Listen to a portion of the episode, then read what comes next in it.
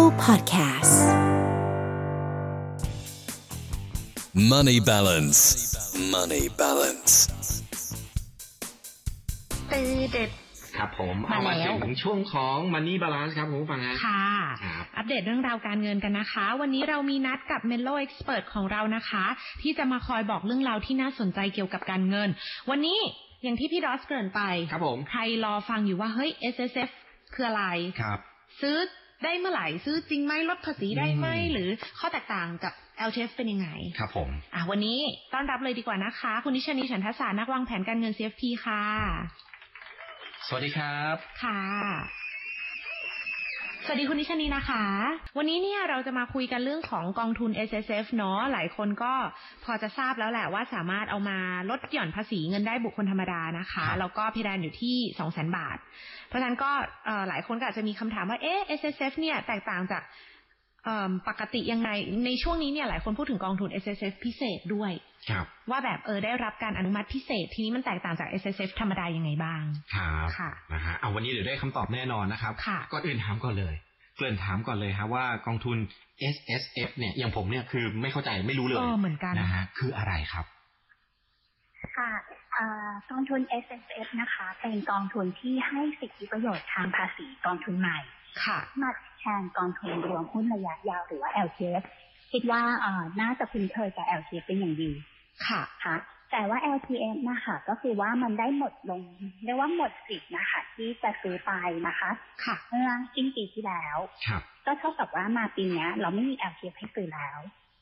อ่า ทีนี้ถ้าอยากจะลดหย่อนภาษี ก็คือเอ่อจะต้องไปซื้อเป็น S S F ค่ะ ที่ออกมาทดแทน L T F นั่นเอง ค่ะ ทีนี้ผู้ที่มีรายได้นะคะถึงเกณฑ์เสียภาษีจะสามารถลงทุนกองทุน S S F ที่ออกมาทดแทน L T F เนี่ยค่ะ ได้ 5 ปี ค่ะ คือลงตั้งแต่ปี 63 ปีนี้ไปจนถึงปี 2567 ค่ะ ลงทุนได้ไม่เกิน 30%ของรายได้ทั้งปี ค่ะ ไม่เกิน 200,000 บาท ครับ ทีนี้วงเงินตัวเนี้ยค่ะ มันต้องไปรวมกับพวกสิทธิ์ลดหย่อนในหมวดเกษียณก็คือ จะต้องไปรวมกับพวกกองทุน r f กองทุนสำรองเลี้ยงชีพ หรือว่าถ้าใครรับราชการนะคะ จะต้องไปรวมกับพวกกองทุนกบขบำเหน็จบำนาญข้าราชการค่ะ แล้วก็รวมกับพวกเบี้ยประกันชีวิตแบบบำนาญทั้งหมดแล้วต้องไม่เกินห้าแสนนะคะ ทีนี้ S S F ที่ออกมาค่ะ คือจะสามารถเรียกว่าเป็นกองทุนที่มีนโยบายลงทุนในสินทรัพย์ได้ทุกประเภทเลย ไม่ได้จำกัดไม่ได้กำหนดค่ะว่าจะต้องลงทุนในสินทรัพย์ แต่ละประเภทสัดส่วนเท่าไหร่ด้วย อื อื ม มฮะ คือมันก็จะมีความมีมีข้อกำหนดอยู่แหละว่าซื้อได้ ครับ เท่าไหร่อะไรยังไงอืมทีนี้ค่ะคำถามสำคัญก็คือกองทุน S S F พิเศษค่ะ ที่ออกมาใหม่เนี่ยเหมือนหรือแตกต่างจาก S S F S S F เดิมปกติยังไงบ้างคะคุณดิชานี ค่ะอย่างที่เมื่อกี้นิทานีได้บอกไปนะคะ ก็คืออาเป็นกองทุน S S F ที่ออกมาอ่าให้สามารถเรียกว่าเริ่มต้นซื้อได้ตั้งแต่ปีนี้เลย อันนี้เราเรียกว่า S S F ปกติ ครับ นี้เพิ่งจะมีเอ่อ S S F แบบพิเศษที่ออกมา เนื่องจากว่าช่วงที่ผ่านมาค่ะ ตลาดหุ้นไทยปรับตัวลดลงมาอย่างรุนแรงเลย ถ้าใครลงทุนในหุ้นจะเห็นว่าแบบ จะมีความซีซาร์นะคะ ครับ ลงมาเยอะมากจากการแพร่ระบาดของไวรัสโควิด -19 ที่เราได้ยินกันเรียกว่าทุกวันนี้นะคะ ครับ เลยทำให้คณะรัฐมนตรีค่ะ อนุมัติให้มีการออกกองทุน S S F พิเศษเพิ่มเติม ค่ะ โดยที่คาดหวังค่ะว่าจะให้มีเม็ดเงินไหลเข้ามาลงทุนในตลาดหุ้นไทยมากขึ้น อืม อืม ที่ S S F พิเศษค่ะ เป็นกองทุนที่เน้นลงทุนในหุ้นไทยไม่น้อยกว่า 65% ครับ ซึ่งจะแตกต่างจาก S S F ปกติที่ได้บอกไปสักครู่นี้นะคะว่า จะมีนโยบายการลงทุนที่หลากหลายกว่า คือ S S F ปกติไม่ได้เน้นค่ะว่าต้องลงทุนหุ้นไทยจะลงอะไรก็ได้ ค่ะ S S F พิเศษที่ออกมาใหม่เนี่ยต้องลงทุนหุ้นไทยไม่น้อยกว่า15% ค่ะ ครับ อ่าแล้ว s s f พิเศษนี้นะคะ ก็คือจะสามารถลงทุนได้ตั้งแต่วันที่1เมษายนที่ผ่านมา จนถึง 30 มิถุนายน ก็เรียกว่ามีระยะเวลาที่ให้เข้าลงทุนได้ 3 เดือน ค่ะ สำหรับวงเงินที่ลงทุนค่ะ สูงสุดไม่เกิน2แสนเลย อันนี้ไม่มีข้อจำกัดเรื่องของเงินได้ ไม่ต้องเอาไปรวมกับพวกกองทุนเกษียณอายุอื่น ๆด้วย อืมแยกได้เลย อ๋อ ใช่ค่ะ ก็คือเรียกว่าถ้าเรามี รายได้ที่ถึงเกณฑ์เสียภาษี แล้วเราอยากลดหย่อนภาษี เราซื้อตัวนี้ได้สูงสุดเลยสองแสน ครับ ทีนี้มาถึงความเหมือนระหว่าง S S ปกติกับ S S แบบพิเศษที่เพิ่งออกมา ก็คือถือครองอย่างน้อยสิบปีนับจากวันที่เข้าไปลงทุน ไม่ใช่สิบปีปฏิทิน อันนี้ยังคงเหมือนกัน เป็นสิบปีนับตั้งแต่วันที่ซื้อแบบนี้เหมือนกันนะคะ ใช่ค่ะเป็นสิบปีเต็มเลยค่ะ ค่ะ อืมนะฮะนี่คือความแตกต่าง อือฮึ นะครับแบบพิเศษแล้วก็แบบปกตินั่นเองนะครับผมอันนี้คำถามนี้หลายคนนะฮะก็อยากจะรู้เลยว่า เราจะลงทุนกองทุน S S S F แบบพิเศษเนี่ยนะฮะมันมันมันจะ เหมาะกับเราไหม เหมาะกับเราหรือเปล่า แล้วแนวทางการแบบการเลือกอย่างเงี้ยฮะ ค่ะ เราจะต้องทำยังไงฮะ มีแนวทางมาแนะนำว่าให้ลองเช็คลิสต์ตัวเองนะคะ ว่าเอ๊ะเราเหมาะที่จะลงทุนใน s s f พิเศษไหมนะคะสามเรียกว่าถามตัวเองสามคำถามนะคะคำถามแรกเลยคือ ใช้สิทธิ์ลดหย่อนภาษีผ่านกองทุนรวม หมวดเกษียณนะคะใช้เอ่อเกินห้าแสนหรือยัง ค่ะ ครับ คำถามที่สองคือรับความเสี่ยงได้สูงไหม อืม ค่ะ คำถามที่สามคือ ตัวเราอายุเกินห้าสิบหรือเปล่า ค่ะ ครับ โอเค สามอย่างเลย สามอย่าง ง่ายๆเลย ค่ะ นะฮะ ทีนี้ข้อแรกที่บอกว่าจะใช้สิทธิ์ลดหย่อนภาษีผ่านกองทุนหมวดเกษียณ อายุเกินห้าแสนบาทหรือเปล่า รายละเอียดขอขอนิดหนึ่งได้ไหมคะรายละเอียดเบื้องต้นเป็นยังไงบ้างอะคะคุณดิชานี เนื่องจากว่าเงื่อนไขในการลดหย่อนภาษีของกองทุนหมดเกษียณอายุนะคะ ก็คือกองทุนสำรองเลี้ยงชีพหรือว่ากบขกองทุนรวมเพื่อการเลี้ยงชีพค่ะ ประกันบำนาญแล้วรวมกับ S S F ปกตินะคะ ที่ได้กล่าวไปตอนต้นคือจะต้องไม่เกินห้าแสน ค่ะ นั้นค่ะตั้งใจว่าปีนี้จะใช้สิทธิ์ลดหย่อนในหมวดเนี้ยค่ะ ค่ะ เป็นวงเงินไม่เกินห้าแสนอยู่แล้ว ครับ ก็ไม่จำเป็นต้องลงทุนใน S S ใน S S F พิเศษ ค่ะ นะคะเพราะถ้าสนใจลงทุนในกองทุน S S F อยู่แล้วก็สามารถไปเอ่อเอาเงินนะคะไปลงใน S S F ปกติก็ได้ ซึ่งข้อดีของ S S F ปกติก็คือเลือกลงทุนในสินทรัพย์ประเภทใดก็ได้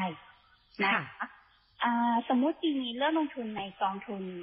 S S F ปกติ ที่มีในที่มีนโยบายในลงทุนในหุ้นไทย แล้วช่วง 10 ปีที่เราต้องถือหน่วยลงทุนเนี่ยค่ะ เราก็สามารถที่จะสวิตช์หรือว่าสับเปลี่ยนนะคะ ออกจากก อ๋ อ อ งเอฟหุ้นไทย แล้วไปอยู่กองทุน S S F ที่มีนโยบายลงทุนในตราสารหนี้ก็ได้ สมม โอ ติ เค เอาเป็นว่าสลับสับเปลี่ยนได้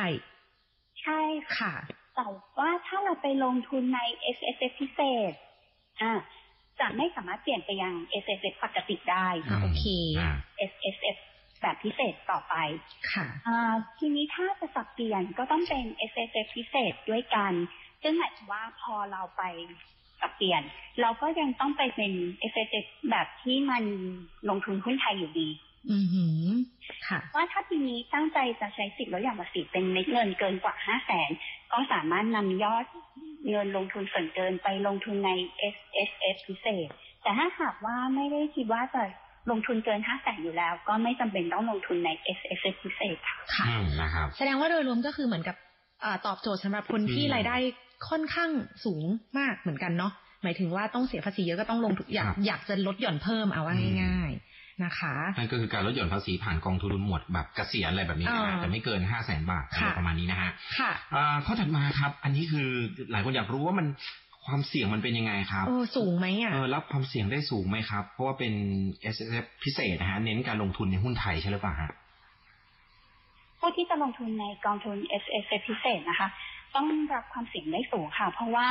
กองทุนเน้นลงทุนหุ้นไทยไม่น้อยกว่า 65เปอร์เซ็นก็เรียกว่าหนึ่งในสามนะคะ ค่ะ จากเอ่อสองในสามเลยทีเดียวที่อยู่ในหุ้นไทย ความเสี่ยงในการลงทุนจึงคล้ายกับกองทุน L T ที่เราคุ้นเคยเป็นอย่างดี ค่ะ นะคะความผันผวนในการลงทุนกองทุนดังกล่าวก็จะมีสูงค่ะ ครับ แต่ที่จะเรียกว่าราคาผันผวนได้ระหว่างที่เราถือลงทุน เพราะฉะนั้นถ้าเราแบบไม่อยากที่จะรับความเสี่ยงสูงมาก ก็อาจจะไม่เหมาะก็ได้นะคะ อืม อืม โอเค เอาเป็นว่าความเสี่ยงค่อนข้างสูงเนาะ หุ้นไง มีหุ้นก็ต้องผันผวน อืม ทั้งไทยทั้งต่างประเทศอะไรก็ว่าไปนะคะ อ่ อีกหนึ่งข้อค่ะ ข้อสุดท้ายแล้ว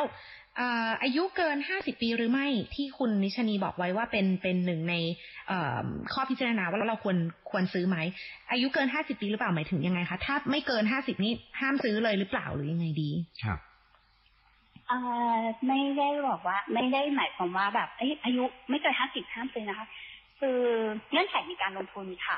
กองทุน S S F ทั้งปกติแล้วก็พิเศษคือถือครองไม่น้อยกว่าสิบปีนับ ตั้งแต่วันที่เราซื้อ ครับ ทุน ดังนั้นถ้าหากว่าผู้ลงทุนอายุเกินห้าสิบ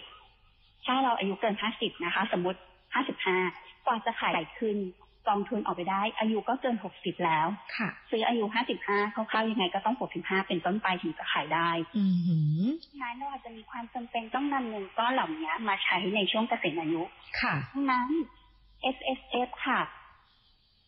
อาจจะเหมาะกับผู้ที่อายุไม่เกิน 50 ปี อือหือ นะคะ ถ้าหากเราอายุเกิน 50 แล้วเราอยากลดหย่อนภาษีเราคาดว่าช่วงที่เกษียณเนี่ย เรามีเงินก้อนอื่นที่นำมาใช้จ่ายได้หลังเกษียณอยู่แล้ว ก็ยังก็สามารถลงทุนใน S S F ได้ค่ะเพียงแต่ว่าให้เราต้องพิจารณาว่า ถ้าเราเกินอายุ 50 กว่าเราจะไปขายคืนได้เนี่ย ก็จะเลยอายุเกษียณหรือว่าเลยอายุ 60 โอ้ ไปแล้วนะคะ อืม อืมโอเค เอาเป็นว่าก็เอ่อเมื่อกี้พอพูดสลับนิดนึงก็คือเหมาะกับคนที่อายุ อาจจะยังไม่ถึงห้าสิบเนาะ ครับ ถ้าเกิดเกินห้าสิบไปแล้วก็ต้องถามตัวเองดีๆว่า เอ๊ะ ม ช่วงเกษียณยังไม่ได้มีความจำเป็นนำเงินก้อนนี้ออกมานะ ครับ อะไรอย่างเงี้ย ครับผม แต่โดยรวมก็ไม่ได้นานมากก็คือ อืม ก็คือสิบปีก็ยังยังโอเคสำหรับใคร ครับ ที่อยากเก็บเงิน ใช่ นะคะ นะฮะอ่ะก็เป็นแนวทางนะครับว่าจะเหมาะกับตัวเองยังไงบ้างนะครับ ลองพิจารณาดูนะครับท้ายแล้วนะฮะอยากให้คุณนิชนีครับช่วยสรุปนิดหนึ่งครับวันนี้ที่เอามาฝากอ่าคุณผู้ฟังกันครับผม เรื่องที่อยากเน้นย้ำนะคะ ก็คือผู้ลงทุนควรมั่นใจว่าเมื่อลงทุนไปแล้วจะสามารถถือลงทุนได้นานสิบปีนะตั้งแต่วันที่ซื้อ ครับ ว่าเหมือนซื้อแล้วถือยาวไปสิบปีถามว่า ยาวไปไหมหรือสั้นไปไหมจริงๆก็แต่แต่ก็อาจจะสิบปีแล้วล่ะก็จะแบบเหมือนเออผ่านไปแล้วเหรอสิบปีก็เป็นได้ ค่ะ แต่นั่นหมายความว่าเราก็ต้องมั่นใจค่ะว่าเงินที่เราจะลงทุนไปเนี่ยเราถือได้ถึงสิบปีนะ อือฮึ แม้ว่าปัจจุบันกรมสรรพากรยังไม่ได้กำหนดกฎเกณฑ์ที่ชัดเจนกรณีที่ลงทุนแบบผิดเงื่อนไข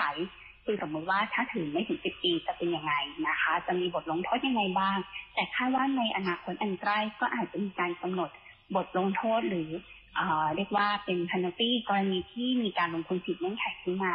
ดังนั้นเพื่อให้ได้รับประโยชน์ จากการลดหย่อนภาษีมากที่สุด ก็ควรที่จะถือครองหน่วยลงทุนได้อย่างกำหนดค่ะ ค่ะ โอเค อ่ะก็ถือว่าเป็นอีกหนึ่งตัวเลือกเนาะหนึ่งทางเลือกของการ อืม ลงทุนในยุคนี้แหละ ยุคใหม่ปรับตัวนะ LTF ไม่มีละ ก็เป็น จะได้ SSF จะได้คุ้นเคยคุ้นชิน แล้วก็ยังมีแบบปกติแล้วก็มีแบบพิเศษ อ่า เนาะแล้วอันไหนที่เหมาะกับตัวเราต้องลองเลือกดู เอออาจจะแบบชอบ ครับ เหมาะกับคนชอบเสี่ยงอย่างที่บอกไปแล้วก็ ครับ แต่ถ้ามองโดยรวมก็คือมันช่วยทำให้เราเก็บเงินอะ ใช่ และแอบคิดนะว่าซื้อช่วง ลดหย่อ นี้ ได้ เออลดหย่อนได้เราซื้อช่วงนี้ก็อาจจะเป็นช่วงที่โอเคใช่ไหมคุณนิชนีถือว่าชุถือว่าตลาดหุ้นค่อนข้างแบบ เป็นไงฮะ ค่อนข้างถูกๆเนาะ ดี ถ้าเกิดหลายคน ไหม บอกซื้อซื้อช่วงนี้อะค่ะ